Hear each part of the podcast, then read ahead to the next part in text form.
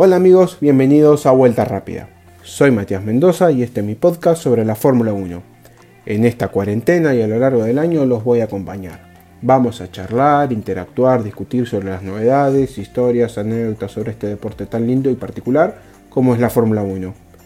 En el episodio de hoy le traemos la entrevista realizada a Enrico Tornelo, periodista de Fox y E S P N. Decidimos hacer una charla sobre las últimas novedades que respecta a la Fórmula uno. Se dio a conocer el calendario oficial de las cinco primeras fechas y decidimos charlar sobre este tema y sobre un montón de temas más que lo vamos a disfrutar en el episodio de hoy. Los escuchamos. Bueno, muy bien. Estamos con Enrico Tornelo. Enrico, bienvenido a Vuelta Rápida. Gracias por el tiempo y por, por tu tiempo para dedicarle un ratito a Vuelta Rápida. Un placer, Matías, muchas gracias por, por el contacto, la verdad un placer estar con ustedes. Bueno, muchísimas gracias. Eh, como yo te había comentado, es un proyecto de la facultad, pero la idea es plasmarlo después de la facultad y poder uh-huh. seguir haciendo esto de los podcasts, o por qué no radio, que es algo también muy, muy bonito, y poder sí. explayarnos en este mundo de, del automovilismo, y si se puede en la Fórmula uno, ¿por qué no? Seguro, a ver, la Fórmula uno es... Eh, lo que uno siempre apunta, es, es como los pilotos, ¿no? Todos uh-huh. queremos llegar a la Fórmula uno, seamos pilotos o periodistas. Eh, y lo importante es que la, la chance siempre está. Eh, hay que a veces tener suerte, otras veces eh, ayudar a la suerte, empujarla, apoyar también en, en momentos donde capaz parece difícil. Pero siempre se van abriendo caminos y lo importante es estar listo para cuando hay una mínima oportunidad en lo que sea, eh, agarrarlo y después seguir de uh-huh. a poquito entrando, entrando, entrando hasta llegar a lo que uno quiere. Sí, totalmente. Son objetivos que uno se va planteando en la vida, que tiene que ver también por ahí con la educación que uno recibe en su casa o en el seno familiar con los padres, y que uh-huh. ellos tratan de encaminarnos por el mejor camino posible o por el que ellos también recibieron, y la idea es poder seguir estudiando, seguir aprendiendo, y si es esto del, si se puede acoplar el sueño de poder estar eh, dentro del automovilismo, mejor todavía, pero las puertas no se le, no se le cierra nada. Hoy en día hay que abrirse a todas las posibilidades que uno tenga por delante. Seguro, siempre hay que estar listo, hay que eh, agarrar todo lo que se pueda, porque uh-huh. hay veces que dentro del periodismo deportivo también, eh, a veces queremos hacer una cosa, pero sale otra, eh, pero todo termina sumando y aprendiendo, por más que uno a veces diga, bueno, no sé, me toca hacer algo de tenis, de rugby, pero siempre va a dar experiencia, y la experiencia es lo que Exacto. después al fin y al cabo termina pagando también. Totalmente, coincido totalmente con vos. Bueno, vamos a entrar en los que nos abarca la charla de hoy, uh-huh. que es la Fórmula uno.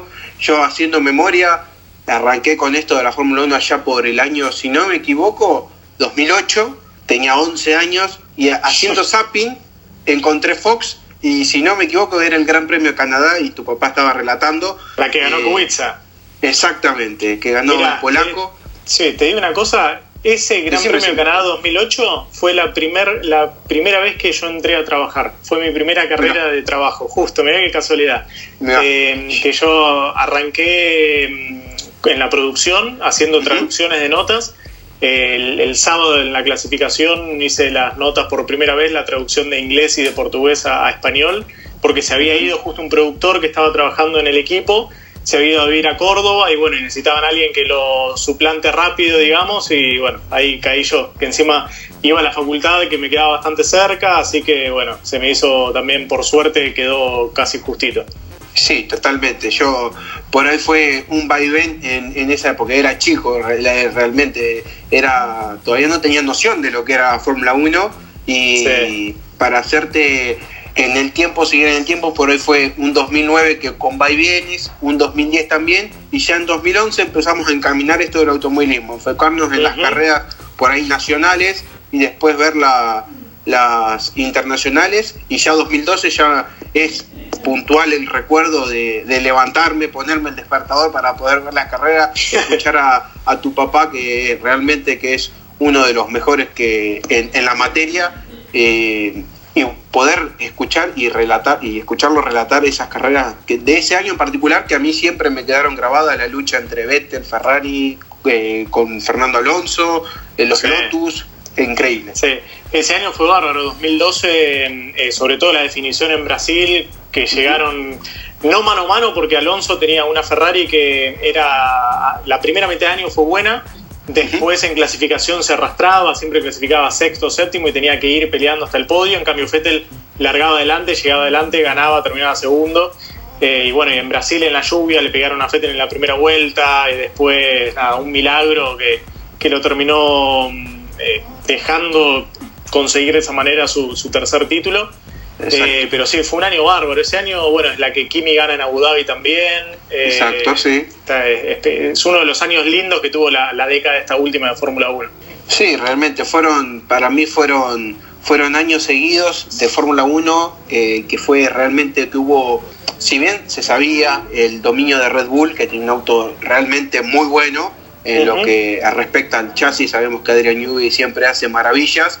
Eh, sí. Por ahí ahora no tanto, que se dedica más a otra cosa o más gestión, eh, pero realmente ese, ese auto iba muy rápido. Durante esos cuatro títulos que tuvo Sebastian Vettel en la Fórmula uno, iba realmente muy bien. Sí, ese auto era rapidísimo, fue de, de lo mejor que tuvo. A ver, eh, esta década fue casi mitad, teníamos cuarenta por ciento Red Bull, sesenta por ciento Mercedes, con todos los uh-huh. dominios que, que, que hubo. Y Adrian Newey siempre supo encontrar El, el diseño perfecto, ¿no?, en los autos, y Sebastian Vettel supo llevarlo también a la perfección a los cuatro títulos, que muchos dicen, bueno, ganó los cuatro títulos porque tenía el mejor auto y todo. Bueno, ¿y por qué no los ganó Webber? ¿Por qué entonces uh-huh. Webber no era ni siquiera subcampeón? Bueno, Vettel era y es uno de los distintos dentro de Fórmula uno, eh, y eso es lo, lo lindo también de, bueno, que, que hayas podido engancharte en esta época buena también, porque fue también aquel el último año de Schumacher, es cuando Exacto. Hamilton no encontraba la pelea por el título, después se termina yendo a Mercedes al año siguiente, en dos mil trece. Eh, para los latinoamericanos también, bueno, había entrado Checo Pérez, Pastor Maldonado, uh-huh. más tarde Esteban Gutiérrez. Faltó un piloto argentino nada más, pero bueno, en algún momento ya le espero que lo veamos. Esperemos que sí, acá es como el fútbol. El fútbol, el rugby son deportes, y el automovilismo también, ¿no? Son deportes que tienen buena cantera, se puede llegar a sí, decir, que seguro. Tienen buena cuna. Tanto, como te digo, fútbol, rugby, ni que hablar automovilismo. Tenemos un montón de, de ejemplos para dar que lamentablemente no sé si es por el tema financiero, que es muy probable que sea uno uh-huh. el tema principal, eh, y no sé si el color de la bandera, llamarlo que es argentino, la verdad que no sé, es un tema que eh, para mí es un tema para investigarlo más profundamente, el por qué no llegan lo, los pilotos argentinos a la máxima categoría. Sí, principalmente económico, eh, bien lo decías, ¿no? La parte económica es la que para llegar a Fórmula uno termina pesando mucho, no solamente por lo que uno tiene que de, quizás desembolsar cuando a un piloto no lo van a contratar, porque generalmente a, a Fórmula uno llegas de dos maneras, o vos pones la plata y te subís a un auto, o sos tan bueno, te va tan bien en categorías anteriores que hay un equipo que dice, vamos a buscar a, a, a este piloto, a este chico. Bueno, uh-huh. fue el caso que no pudo concretar Pechito López, que no pudo concretar Esteban Guerrieri también. Eh, y un uh-huh. poquito más para acá, quien había estado más cerca había sido Facu Regalia también, que uh-huh. eh, peleó con Viat el título de, creo, de G P tres, que fue dos mil trece, me parece. Sí. Eh, que Viat va al año, al año siguiente ya directo a Toro Rosso. Eh, y bueno, y para acá es, cuesta muchísimo. Hace falta eh, apoyo de quizás del gobierno principalmente. Pero como uh-huh. no hay apoyo del gobierno, tiene que ser alguna empresa, y hoy en día en Argentina es muy grande, porque además es a lo largo de muchos años, no es solamente para que un día llegue y diga, bueno, listo, necesitamos doce millones de dólares para que corra en Williams, que se arrastre en el fondo del pelotón, pero que corra, no. Tiene que hacer eh, años de Fórmula tres, años de, uh-huh. de Fórmula tres, la, la, la que ahora acompaña Fórmula uno, después Fórmula dos. Es un tema, no es fácil, pero bueno, eh, sí. ojalá se dé. Y si no, ¿por qué no acudir a, si tenemos la suerte, ¿no?, que tuvo papá Stroll y, ne- y hijo claro, Stroll, que, que sí. tiene la billetera suficiente, que no está mal, ¿eh? Ojo, nació, ¿no? nació en, en una cuna de oro, se puede decir, que el papá tuvo las posibilidades de apoyarlo, y uh-huh. mal no le fue en las carreras, en las carreras, en las categorías antesala a la Fórmula uno, le fue bastante claro. bien. Sí, pero con sí, un sí, apoyo fue, económico muy importante. Le fue bien, el apoyo económico en ese caso fue todo, porque Lawrence Stroll eh, compró en su momento el equipo donde él, donde corría su hijo en las categorías uh-huh. menores, había, había tenido las acciones de Prema y demás, uh-huh. eh, del equipo Prema italiano. Después eh, le compró la butaca en Williams con acciones dentro del equipo, después sacó las acciones y compró Racing Point, le compró uh-huh. el equipo al hijo. Ahora compró Aston Martin, donde probablemente siga, eh, No sé, un día va a comprar la Fórmula uno y lo va a sacar campeón sí, sí. del mundo, ¿no? No sé qué va a hacer, pero... Puede ser. Pero que, es, que sí, esas que... locuras que, que solamente, creo yo, que se ven pocas y pasa en, dentro de la Fórmula uno y contados casos que puede sí, llegar a pasar. Muy, muy poquitos, pero bueno, en Argentina haría falta, ¿no? Alguien que tenga así mucha plata, pero es lo que te digo, es constancia también, ¿viste? Porque son muchos años. Eh, desde chico, cuando arrancan el karting, uno se da cuenta uh-huh. si, si el chico puede ir bien o no. Y después, eh, para llegar a Fórmula uno lo que hay que hacer es irse a Europa, no queda otra. No sí, sirve sí. correr acá, eh, es muy difícil también hacerlo desde... Aunque se puede, porque en, en Norteamérica, en Estados Unidos, tienen, por ejemplo, Fórmula cuatro y Fórmula tres, que, uh-huh. por ejemplo, ahora está Santi Urrutia, el piloto uruguayo, va a correr en Fórmula tres, a pesar de que él está eh, enfocado en llegar a indicar. Walter Leguizamón, piloto argentino, también hizo Fórmula cuatro, sí, hizo Fórmula tres, salió campeón de la Fórmula Atlantic. Entonces se puede, pero después hay que dar el salto a Europa. Eh, en algún momento hay que dar el salto y hay que tener la plata. Y sí, sin duda, coincido plenamente con vos. Eh, a mí me gusta en particular, por ejemplo, el automovilismo norteamericano. El no libro, sé si el NASCAR, eh, no. llegando al caso, que les da vuelta en un óvalo, o como le dice mi abuelo, en el circulito. Le dan vuelta al circulito y me canso. Me dice, cambiá. Claro. Bueno, está bien, cambio porque sos vos, abuelo. Pero bueno. Eh, son... Al abuelo se le respeta todo. Siempre, totalmente. Totalmente. Aparte que es uno de los que siempre compartió conmigo eh, la pasión del automovilismo. Eh, mis dos abuelos. Mi abuelo materno tuve la, la posibilidad más cercana. Y mi abuelo paterno, que estuvo dentro del turismo carretera acompañando a un piloto de acá de la ciudad de Cañuelas, que es donde vivo yo, pero bueno, es así, viene de familia, bueno, pero viene, sangre, sí, viene, decir, viene de adentro, sí. Exactamente, pero, pero bueno, hay que ver qué pasa, hay que ver qué pasa, como vos decís, el automovilismo norteamericano es una buena opción, es una buena plataforma, digamos, para saltar al automovilismo europeo, y llegado al caso, ¿por qué no? Hay que, que esperar y ver qué es lo que pasa. Seguro, eh, hay muchos que ahora que, que van a ir porque... No sé ahora con este tema del coronavirus, pero uh-huh. estaba la posibilidad de hacer la Fórmula dos eh, americana también, como se hace la Fórmula tres Américas. Uh-huh. Eh, pasa que, bueno, y la mayoría, la, la gran parte de los pilotos que después llegan a Fórmula dos y que llegan a Fórmula uno, hacen toda la escalera en Europa. Eh, es es, es lo, lo lógico, lo básico, porque además estás con los mismos equipos, conocés los mismos circuitos que después vas a correr, uh-huh. eh, te medís con los pilotos que, que están llegando, entonces... Es la, la manera más sencilla. Uno dice sencilla, no es para nada sencilla. Si uno es europeo eh, y tiene una licencia francesa, británica, alemana, holandesa, es más fácil que, que argentino, por supuesto. Pero más que nada, el tema de la plata en ese sentido lo termina haciendo todo.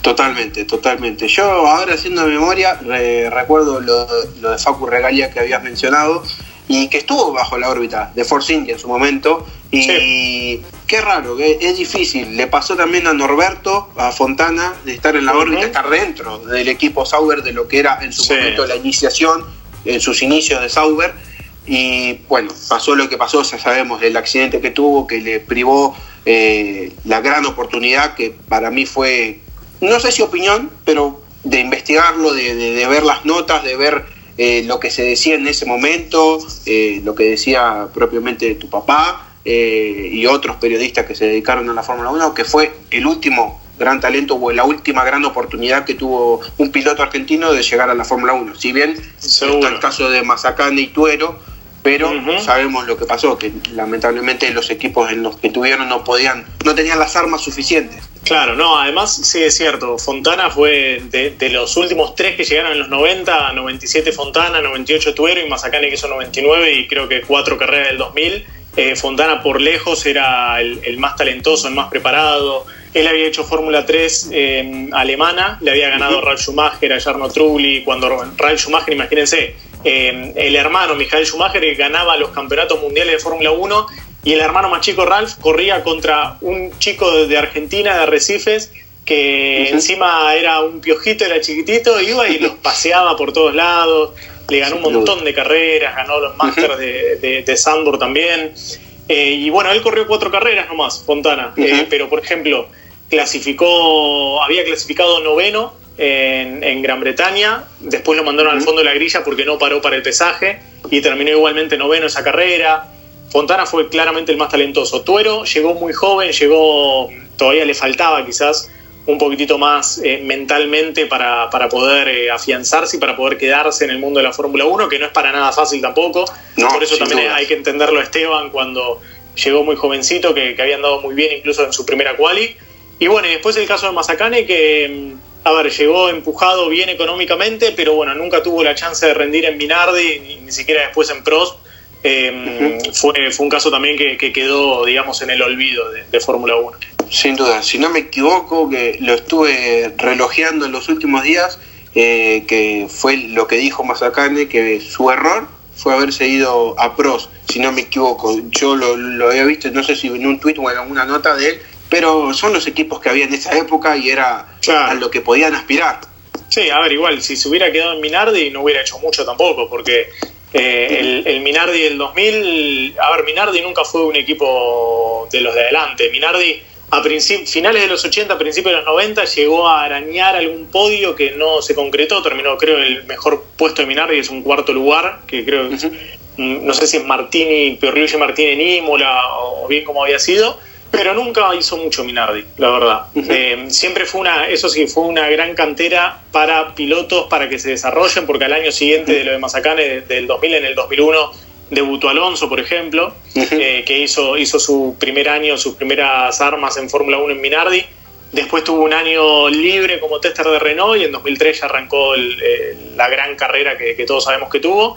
Uh-huh. Pero bueno... Eh, hay veces que, que hay que estar en donde se puede. Por ejemplo, Fontana para el noventa y ocho también se decía que tenía un acuerdo para correr en Tyrrell, que finalmente no se dio. Eh, hubiera sido lindo que pudiera seguir Fontana, uh-huh. porque creo que él sí, de tener un buen auto, eh, podría haber, de, haber dado buenos resultados para el país. Sin duda, sin duda, coincido con vos. Y volviendo a ver esos talentos, lo, lo traemos acá, a la actualidad. Los nuevos talentos de la Fórmula uno, los Stroll, los Verstappen, si bien Max está hace ya dos o tres años en, en un buen nivel, en un gran nivel, uh-huh. diría yo, con un, un respaldo muy fuerte y un talento, no sé si llamarlo sobrenatural, pero se sabía que tenía un sí, gran talento y lo está exprimiendo al máximo sin duda en Red Bull. Max es un robot, es, es un chico que eh, se enfoca así, mira para adelante, le ponen como a los caballos y mira la pista y no le importa nada. Si viene alguien al lado, le hace así, le hace así. Uh-huh. Eh, él lo único que quiere es ganar. A su compañero de equipo... Eh, fuera quien fuera, Sainz en dos mil quince, que le costó bastante tanto a Sainz uh-huh. como a Verstappen, porque los dos fueron chicos Exacto. muy duros en su primer año, eh, pero después, bueno, cuando estuvo eh, en Red Bull, fíjate, Richard lo termina no sacando del equipo, pero sí el equipo le da preferencia a Verstappen y Richard sale por elección propia, y el uh-huh. último año con Gasly y con Albon hizo lo que quiso, eh, y después talentos, creo que Verstappen es el, el más grande, seguido por Leclerc, mano a mano casi, muy de cerca. Leclerc todavía, por supuesto, Verstappen tiene cinco años en Fórmula uno, Leclerc solamente dos. Eh, Lando Norris eh, va a ser un chico que cuando tenga un auto, y a ver, tiene diecinueve años, no sé si cumplió veinte todavía. Eh, es, George es más Russell chico también. Que yo, es más chiquito que yo. Es tremendo, es sí. Eh, y bueno, y después, eh, bueno, mismo Carlos Sainz, que va a llegar a Ferrari con veintiséis años. Eh, me parece que hay buena camada, hay buenos nombres y buen nivel también. Mismo Alex Albon, eh, Pierre Gasly, son chicos que quizás los vemos un poquitito, unos pasos más abajo del resto, porque me parece que no son de los, eh, a ver, de, de los superdotados que tiene la Fórmula uno, pero son grandes pilotos también. Uh-huh. Mismo Stroll, a ver, Stroll, por más plata que tenga el padre, tenés que ir, tiene un buen talento, Fórmula uno y te tenés que, tenés que manejar.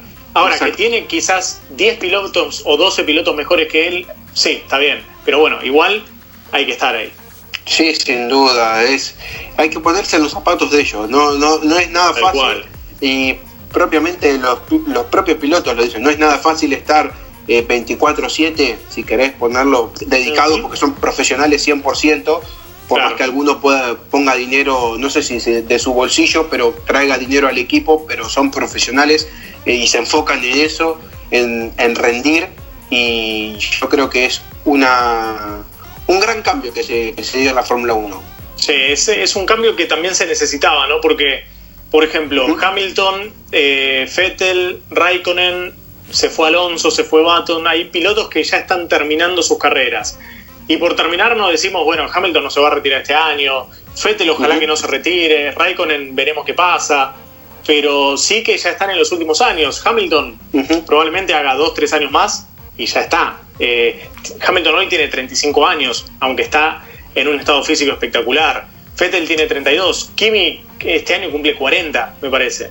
Eh, entonces, bueno, eh, es el, el cambio necesario de Fórmula uno, que es parecido a lo que pasó cuando entró Hamilton, cuando entró Vettel. Eh, Kimi, bueno, ya venía hace unos años. Hay veces que es necesario que entren pilotos buenos y pilotos de renombre, uh-huh, para poder seguir tomando la posta de los que venían atrás y para que la Fórmula uno siga con las generaciones que estamos viendo. Sí, sin duda, sin duda. Yo creo que es, es un cambio generacional no, eh, muy notable, se nota hasta para el que es totalmente fuera, eh, que está fuera de la Fórmula uno, se nota que, sí. que, que vos te pones a pensar.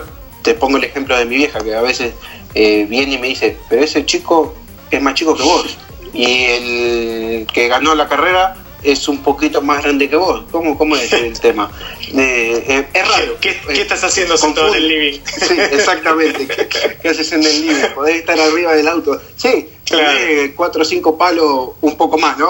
Cuatro o cinco sí. palos en el banco para apretarlo. Vamos, vamos, total. No, Sin duda. Un poco de cambio de aire no, no viene mal.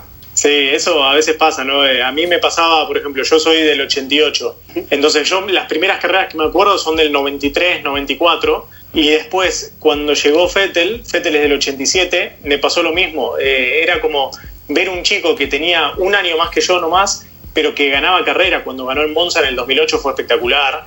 Eh, yo quería que saliera campeón el primer año, en el dos mil diez, estaba haciendo fuerza por él, a pesar de que nunca fui hincha de Vettel ni, ni de ningún piloto en particular.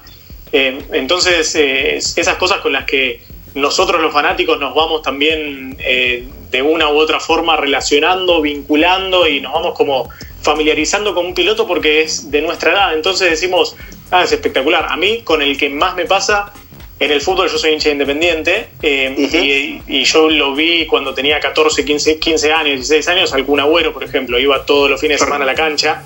Eh, y se genera algo que es muy fuerte después, porque eh, terminan siendo ídolos, porque decís, tiene la misma edad que yo y está corriendo a trescientos kilómetros por hora, ¿cómo puede hacer eso? Exacto. ¿Cómo hace? Tiene un montón de carga, de presión y demás, lo puede manejar, pero bueno, esos chicos, a diferencia de nosotros, se estaban preparando de los cuatro o cinco años para todo eso. Sí, sin duda, son, son chicos que se sentaron en un karting prácticamente desde que nacieron, y claro. Pasa lo mismo acá con el automovilismo nacional, los padres que... Uh-huh. Hoy en día que están corriendo por ahí en el T C, eh, suben a sus hijos a los tres, cuatro años, ya los suben en un karting y dicen, bueno, ellos proyectan o, o piensan un futuro muy parecido al que, al, al que ellos tuvieron en claro. su hijo. Sentarlo, vos tenés que estar acá, tenés que estar acá, tenés que estar acá, y dale, y dale. Sí, hay veces que eso también, bueno, puede afectar de una forma u otra al piloto. Uh-huh. Eh, el caso, a ver, pensando en Fórmula uno, Hamilton, cuando llegó en el dos mil siete, uh-huh. siempre estaba Anthony, el padre, estaba por todos lados. Claro. Y hubo un año que desapareció, que no lo vimos más. Sí, nadie sabe qué pasó. Exacto. Y entonces hay mucha gente que capaz dijo, bueno, o el padre vio que necesitaba distancia, o el hijo lo mandó a que se dé una vuelta al mundo y que no aparezca en ninguna carrera. Eh, sí. Entonces hay veces que, que mismo los hijos necesitan tener ese espacio para no sentirse todavía más presionado de lo que están. Me parece que, que uh-huh. es importante para ellos también. Tanto padre como familia, como pareja y demás, pueden acompañar uh-huh. manteniendo, manteniendo su, su espacio. Pero bueno, el padre es lógico, ¿no? Porque siempre eh, hay veces que es hasta como en el fútbol, ¿no? Es el, el futbolista o el piloto frustrado que quiere que su hijo triunfe. Y hay veces que el hijo capaz se dan cuenta que a los nueve años, después de haber hecho tres años de karting, no quiere eso y bueno, no se quiere. Termina ahí. Uh-huh. Y otras veces pasa... Eh, no sé, como puede llegar a pasar como con Kimi Raikkonen, que en las redes sociales lo vemos con el hijito, con Robin, que está dando vueltas en karting todo el tiempo. Acá en Argentina, eh, Norberto Fontana está con su hijito Mateo también en la casa con un karting. Entonces, esperemos eso sí, verlos en la pista, porque van a ser buenos talentos. Sí, sin duda, lo llevan de la sangre. Eh, eh, lo, sí, los hijos claro. de los buenos talentos lo llevan de la sangre al talento, aunque sea eh, no se note, lo llevan de la sangre. Sin Tal duda. Cual. Se sí. ve. Algo que me, que me llamó la atención de lo que vos decías del papá de Anthony, de Anthony Hamilton, es a Jos, Jos Verstappen. Sí. Si bien conocemos la historia, o los que estamos dentro de la Fórmula uno, o los que nos gusta la Fórmula uno, sabemos su historia dentro de la categoría, yo lo noto que es hacia, digamos, mundo de redes sociales, mundo tecnológico, reservado, y con las cámaras en el paddock se lo ve dentro del box, pero que está... como un paso al costado de Max. Uh-huh. Sí, también porque hace mucho de manager de Max. Entonces, él es el que va presionando mismo dentro de Red Bull para que Christian Horner diga, bueno, hay que ponerle un poquitito más de ojo acá a Verstappen, hay que cuidarlo un poquito más. Creo que eh, Jos Verstappen fue uno de los, eh, no que terminó empujando a Ricciardo, pero sí que de los que hizo fuerza para que Red Bull se diera cuenta que tenía que eh, apostar a Verstappen para el futuro. Verstappen tiene veintidós años, es eh, de fines de septiembre del noventa y siete, es un chico que nació en mil novecientos noventa y siete, yo, tiene, yo, mi año. Eso, tiene veintidós años, está corriendo en Fórmula uno, ya ganó siete, ocho carreras, siete carreras creo que ganó, eh, entonces el padre en ese caso también potenciado porque el padre... Eh, a ver, no seamos malos, pero era un muerto corriendo, era, no, no servía para nada Verstappen. Sí, ahí, yo no lo iba a decir, yo no lo, no lo quería sí. decir porque ya digo, meto la pata, pero es el pensamiento no, que muchos no, sí, sí. tenemos. Sí, Verstappen fue compañero de Schumacher en el año del primer campeonato de Schumacher, uh-huh. hizo dos podios, uno porque desclasificaron a un piloto porque penalizaron a uno que había llegado por encima de él, y otro en Hungría, bueno, se pudo subir al podio. Lo que todos nos acordamos de Verstappen corriendo en Fórmula uno cuando se prendió fuego el auto en, en Alemania noventa y cuatro en los boxes. Uh-huh. Después de ahí es verlo abajo del auto, él corrió en Arrows, terminó, incluso corrió acá en Argentina, en Buenos Aires, vino a correr también. Eh, pero bueno, la carrera de, de, de Jos no fue de esas que uno dice, uh, qué piloto, no, para nada. En cambio su hijo sí, y lo está llevando bien.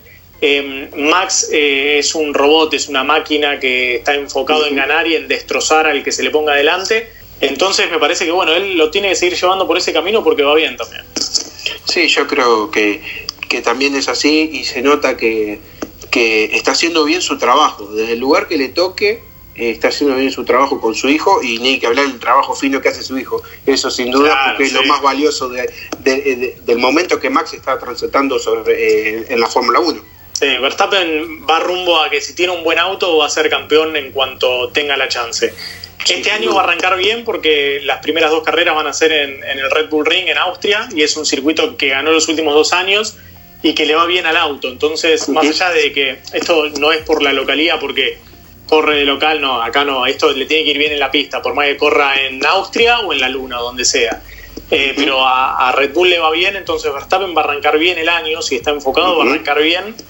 Y bueno, después se le va a venir Hamilton, que ahí va a ver sí, que sí. lo va a tener que aguantar. Pero en el futuro, en el futuro, o sea, Verstappen y Leclerc va a ser la dupla, ese versus que va a haber, que se va a poner muy interesante con el correr de los años. Sí, sin duda. Yo creo que ta- también va a ser la dupla a seguir de acá en adelante y por muchos años más esperemos. Esperemos que nos sigan dando alegrías eh, a los fanáticos de la Fórmula uno, que es lo que uh-huh. queremos. A ver, yo...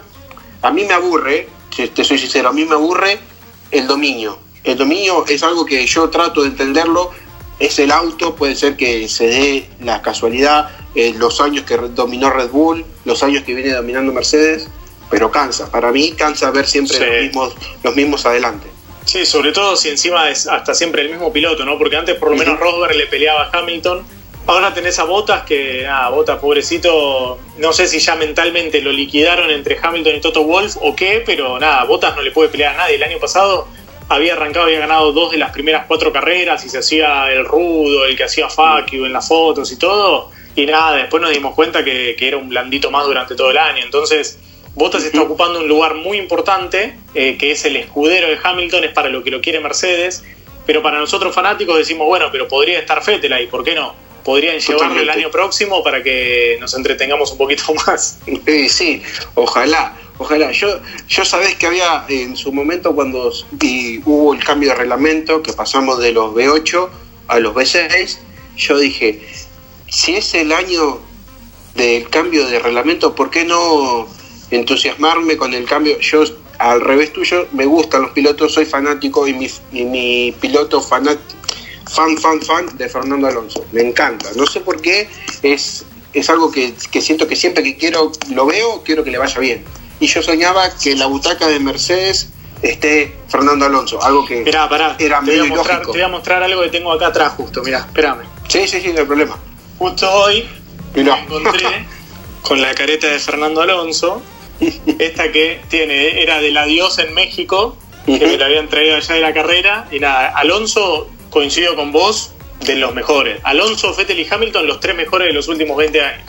Sí, sí, sin dudas. Eh, yo soy, como te digo, soñaba que, que, que Mercedes aspirar a, a ser, no sé si más competitivo, pero que tenga una lucha, una lucha interna fuerte, que tenga dos pilotos que si está el auto, sé que Fernando Alonso no nos va a defraudar por el piloto que es. Propiamente lo escuché los otros días a tu papá en el vivo que, que habían hecho de lo, los talentos con el auto indicado, uh-huh. los talentos con el auto no indicado, y que Fernando Alonso hacía magia, se, se, ponerlo entre comillas si sí. querés, con una Ferrari que no andaba, peleando los campeonatos eh, mano a mano con, lo, con el Red Bull de Vettel, y bueno, y ahora, que bueno, ya no está en la Fórmula uno, pero ¿por qué no? Sí, a ver, eh, él yo creo que quiere volver, el tema es que para volver va a tener que, le van a tener que dar un auto competitivo, y no sí. sé si Renault, por ejemplo, hoy en día está eh, como para darle eso, entonces eso es lo único que me da lástima, porque a mí también me encantaría que vuelva. Y yo creo que si lo ponen al lado de Hamilton, le pelea mano a mano todo el campeonato. Eh, no, uh-huh. no, hay, no, no hay ni una chance de que Hamilton lo pase por arriba. Eh, él siempre anduvo bien con todo tipo de auto, como bien decías, salvo cuando tuvo el, el motor Honda que, el, que McLaren se arrastraba, porque ahí no podía pelear con nada. Pero acordate cuando él, después de, ganar el campe- eh, después de perder el campeonato dos mil siete con Raikkonen en esa pelea con Hamilton, uh-huh. vuelve a Renault con un Renault que también que era medio pelo. Saquemos Singapur porque ahí esa le hicieron entre el equipo, en el Sinio Piquet uh-huh. y demás.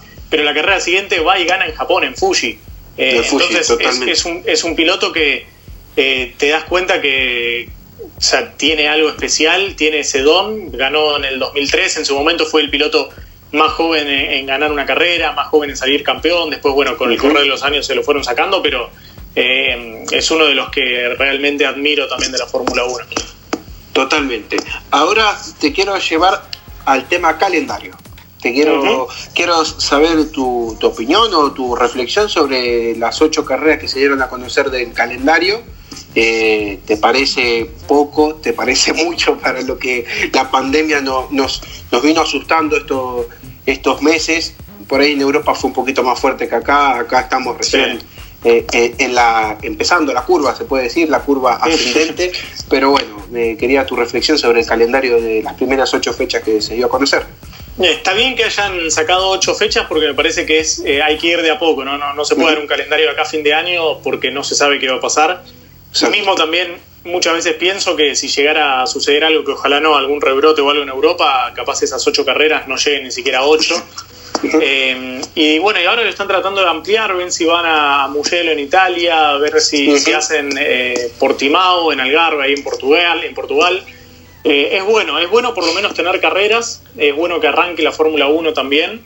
Eh, es un año que, a ver, iba a ser el más largo, el más grande de toda la historia, todo, bueno, obviamente la naturaleza, el mundo, el destino, demás, siempre te va eh, marcando el camino, eh, el ser humano muchas veces también, por supuesto.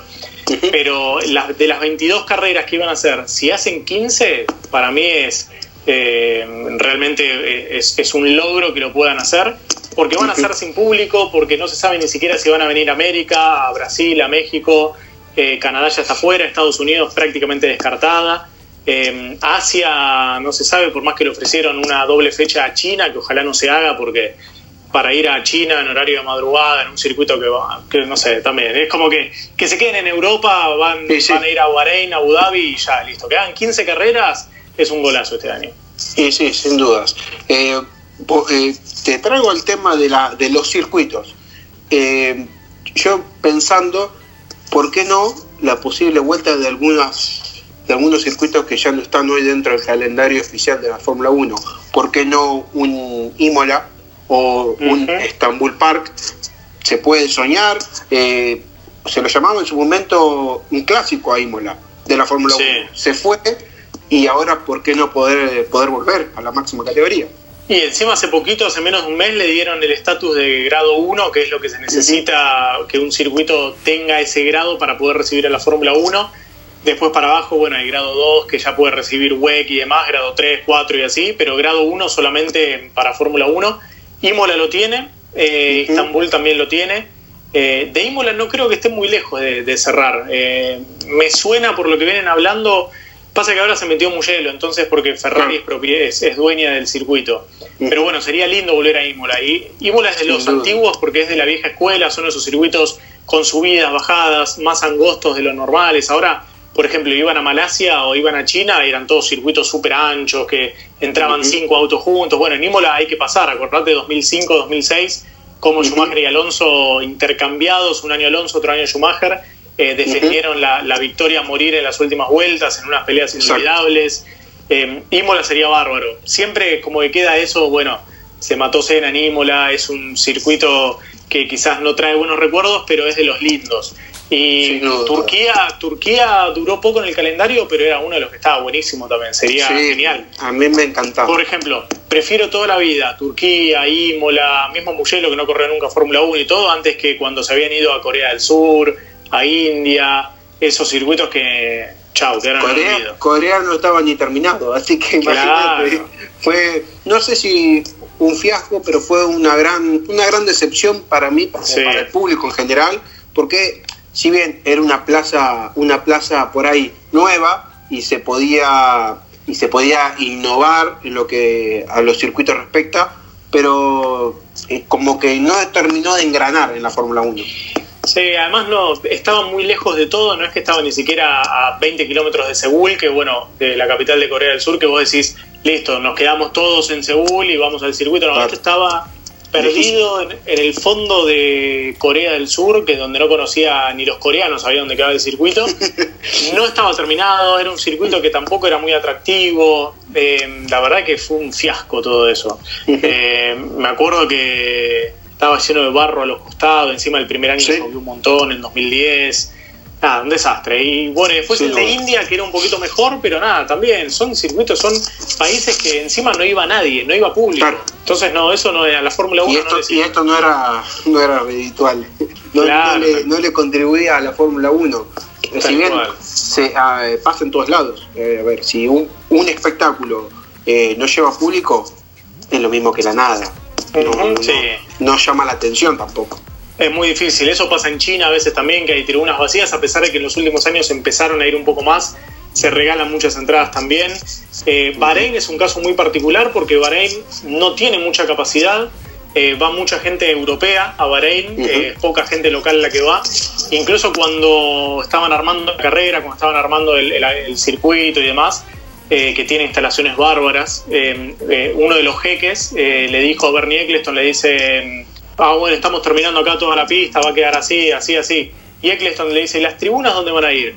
Y dice, ¿para qué tribuna? Yo quiero que vengan mis amigos, le dijo el jeque. O sea, él no quería, no estaba pensando en público, él quería ver Fórmula uno. Es como que eh, vos quieras llevar la Fórmula uno, no sé, a, ahí a la vuelta de tu casa. Y claro. quería hacer eso, y nada más. Eh, pero bueno, hay casos y casos, ¿no? Casos donde sí, la plata duda. sobra...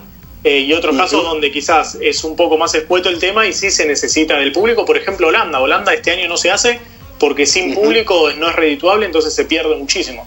Ya, Enrico, re- redondeando para liberarte y agradecerte una vez más por tu tiempo, te quería hacer la, la última consulta. Acá me, me tenía anotado un cuestionario chiquito eh, eh, al lado mío, y un tema que no quiero dejar, dejar escapar en, la, en, en esta nota, que es el cambio reglamentario que se viene en la Fórmula uno. ¿Cómo ves que ese cambio, que para muchos es un gran cambio, un cambio grande a lo que respecta a la fisonomía de los autos, puede afectar, beneficiar el tope presupuestario que, que se está estipulando? ¿Cómo, puedo, ¿Cómo ves que ese tema puede llegar a, a flotar, digamos, o a, a, a entrar en el mundo de la Fórmula uno?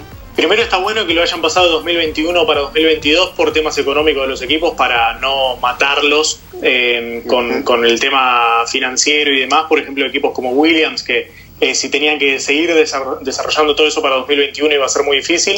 Eh, creo que era necesario hacer cambios así porque la Fórmula uno viene de muchos años de monotonía, a pesar de que el dos mil diecinueve estuvo interesante porque hubo pelea con Ferrari, con Red Bull también, aparte uh-huh. de Mercedes. Y desde dos mil ocho a dos mil nueve que no había un cambio tan grande en autos. En dos mil nueve fue el año que, que sale campeón Brown con Jenson Button, uh-huh. que se ensanchan los alerones delanteros, los traseros se hacen más finitos y más altos, autos que eran Exacto. horribles, asquerosos, uh-huh. nada que ver con los del dos mil ocho, que encima eran muy lindos. Eh, entonces uh-huh. eso va a pasar también. Los de ahora, los autos personalmente me gustan mucho también, y creo que los que se también. vienen para dos mil veintidós también van a estar buenos. Así uh-huh. que... Mmm, por ese lado me parece que es punto a favor. Y por el lado del límite presupuestario, que primero lo iban a dejar en ciento setenta y cinco millones, después ahora lo bajan a ciento cuarenta y cinco y lo van a llevar hasta ciento treinta y cinco. Me parece que también es acertado porque, más allá de que la Fórmula uno siempre fue el, el, lo más alto, el pináculo de la tecnología, eh, hay equipos que tienen quinientos cincuenta millones de dólares para gastar y otros que tienen cien. Entonces, eso eh, no ayuda tampoco a que nuevos equipos y nuevas marcas quieran entrar a la categoría. Y eso es algo que necesita la categoría, porque si hoy en día viene, no sé, a ver, viene B M W, viene Porsche, viene Audi, viene quien sea y te dice quiero entrar, la Fórmula uno la recibe con brazos abiertos. Pasa que nadie quiere entrar. Claro. Entonces, hoy tenemos marcas oficiales, tenés Mercedes, tenés Ferrari, que está de toda la vida, eh, Renault, y después ya vas uh-huh. a marcas como McLaren que ya y Williams, que se dedican a esto hace siglos prácticamente, hace décadas. Exacto. En realidad. Pero bueno, va a entrar Aston Martin también con esto de Lawrence Stroll. Uh-huh. Yo creo que se va a poner lindo, va a estar interesante y ojalá que se mezcle un poquito el, el pelotón, como pasó en dos mil nueve también, que eh, apareció Red Bull, que apareció Brown por este agujero tecnológico, agujero en el reglamento, en realidad en la parte tecnológica. Eh, no uh-huh. sé, eh, espero que esté lindo y tengo fe de que dos mil veintidós va a ser un año interesante para los fanáticos. Y sí, sin duda, yo creo que, que también, y como vos decís, ¿por qué no abrirle con ese límite, abrirle las puertas a las, a las grandes marcas, ¿no? Como fueron en su momento Toyota y B M W, que participaron en la Fórmula uno, volver a, a, a tener un número nutrido de, de la parrilla de, claro. de Fórmula uno, de autos y de equipos también. Seguro, y hacerlo con calidad, ¿no? Como se hizo en el dos mil diez, que se llamaron a tres equipos, que era el, el Hispania, el Virgin, uh-huh. que después fue Marussia, y Caterham, que pobres daban lástima a todos, se arrastraban, estaban siempre, eh, mirabas la grilla de atrás para adelante, eran el veinticuatro, el veintitrés, el veintidós, el veintiuno, el veinte y el diecinueve. Eran como una Fórmula dos prácticamente. Uh-huh. Eh, pero si esos equipos hubieran sido en su momento marcas importantes que saben que entran a la Fórmula uno, que ponen plata y que les va a ir bien porque van con buenos pilotos, con buena tecnología, si se puede llegar a lograr eso va a ser eh, fundamental para los próximos años de la Fórmula uno. Y sí. Esperemos que sí y que sea para el bien de, de todos, principalmente de la Fórmula uno y también del público, que pueda volver a sentir ese, ese agrado, se puede decir, uh-huh. es, esas ganas de prender la tele, los que estamos y los que no, no tenemos tanta posibilidad de ir a un gran premio, los que tienen la posibilidad, acá nomás, Brasil o los mexicanos, de poder sí. ir al gran premio, si bien es un, es un poco caro ir a un gran premio de Fórmula sí, uno. No es barato, bastante, pero, sí, pero... Sí, pero... Si uno la tiene, si tiene la suerte, por ejemplo, como, como México o, o en Brasil, eh, las uh-huh. entradas más baratas rondan doscientos dólares. Si uno se pone a ahorrar y se pone varios meses antes eh, y tiene sí, la puede. suerte y la posibilidad de hacerlo, se puede llegar. Sí, es, uh-huh. eh, son sueños que a veces parecen imposibles, pero que se pueden cumplir realmente. Y sí, realmente acá en Argentina poder volver a soñar con la Fórmula uno es un poco... poco disparatado, va, disparatado no, porque circuitos hay, se han mejorado, se han hecho el de San Juan del Villicum, que es un circuito muy moderno que recibe a, a la Superbike, a las motos, y por qué no en algún futuro pensar en Buenos Aires, que le puedan hacer una sí. inversión grande y volver a la Fórmula uno. Sí, creo que Fórmula uno si viene va a ser a Buenos Aires, no creo que, uh-huh. que vayan ni a Terma ni al Villicum, por más que están muy lindos los autódromos que tienen categorías internacionales, pero Fórmula uno necesita... Eh, esto que te decía antes de Corea, llegar a una ciudad importante, si es la capital del país uh-huh. mejor, o si es la ciudad más importante, eh, poder desparramar a los equipos ahí, que estén tranquilos y tener el autódromo cerca. Eh, por eso también se fueron, se, se habían ido de Francia cuando corrían el Magny-Cours, porque eh, estaban a trescientos kilómetros en ruta de, de, de, de París. Entonces es como que de acá de, de Buenos Aires que, que vayan, ni siquiera te digo a Mar del Plata, porque Mar del Plata hasta podrían ir en, en, en avión. En Magny-Cours no tenían ni, ni la posibilidad, se tenían que trasladar, era demasiado, estaba en el medio del campo, no había nada. Eh, entonces, nada, creo que el futuro tiene que ser Buenos Aires. El tema es que le tienen que poner como cuarenta, cincuenta millones de dólares al autódromo para arreglarlo. Y aparte de eso, tienen que conseguir la plata para pagarle a Fórmula uno para que venga a hacer la carrera. Así que estamos lejos todavía. Sí, está, sí estamos, estamos lejos, sin dudas. Enrico, muchísimas gracias por estar en Vuelta Rápida, por dedicarme estos minutos. Habíamos dicho de, entre veinte, veinticinco y se nos fueron cuarenta y cinco minutos. De ¿Cuánto? ¿cuarenta y cinco minutos? No lo puedo creer, rapidísimo. Sí, un montón, un montón, la verdad. Agradecerte desde acá, un abrazo, un abrazo grande, un codo, si querés. Un codazo. Como es ahora, un codazo. Eh, agradecerte por la por la buena onda y la predisposición y, y gracias otra vez por tu tiempo. Dale, gracias a vos, Matías, por el contacto, un placer estar acá en, en contacto con vos y bueno, todos los éxitos, eh, lo mejor para el futuro para vos también. Gracias, Enrico, un abrazo grande, saludo a, a tu padre y ya estaremos prendidos en la tele, en E S P N o en Fox para ver el show de la Fórmula uno. Ya veremos. Un abrazo grande. Un abrazo, Enrico. Nos vemos. Bueno, amigos, espero que les haya gustado nuestra entrevista de hoy. Recordemos que fue Enrico Tornelo nuestro entrevistado. Realmente la pasamos muy bien. Fue una charla muy rica en todo sentido. Automovilístico, de la Fórmula uno, las novedades, lo que se viene, el futuro de la categoría. Y realmente es algo apasionante poder charlar con un colega de este deporte tan lindo y particular como es la Fórmula uno. Si es así, no se olviden de suscribirse para que todas las semanas puedan volver y tengan mucho más contenido para saber cómo es el mundo de la Fórmula uno. Pueden escucharnos a través de Spotify o Anchor. También contamos con un blog donde le contaremos las últimas novedades, historias de la Fórmula uno. Lo pueden encontrar en mis redes sociales, ahí les dejo siempre el link para que puedan ingresar y disfrutar del mejor contenido. Muchas gracias por elegir nuevamente a Vuelta Rápida. Hasta la próxima.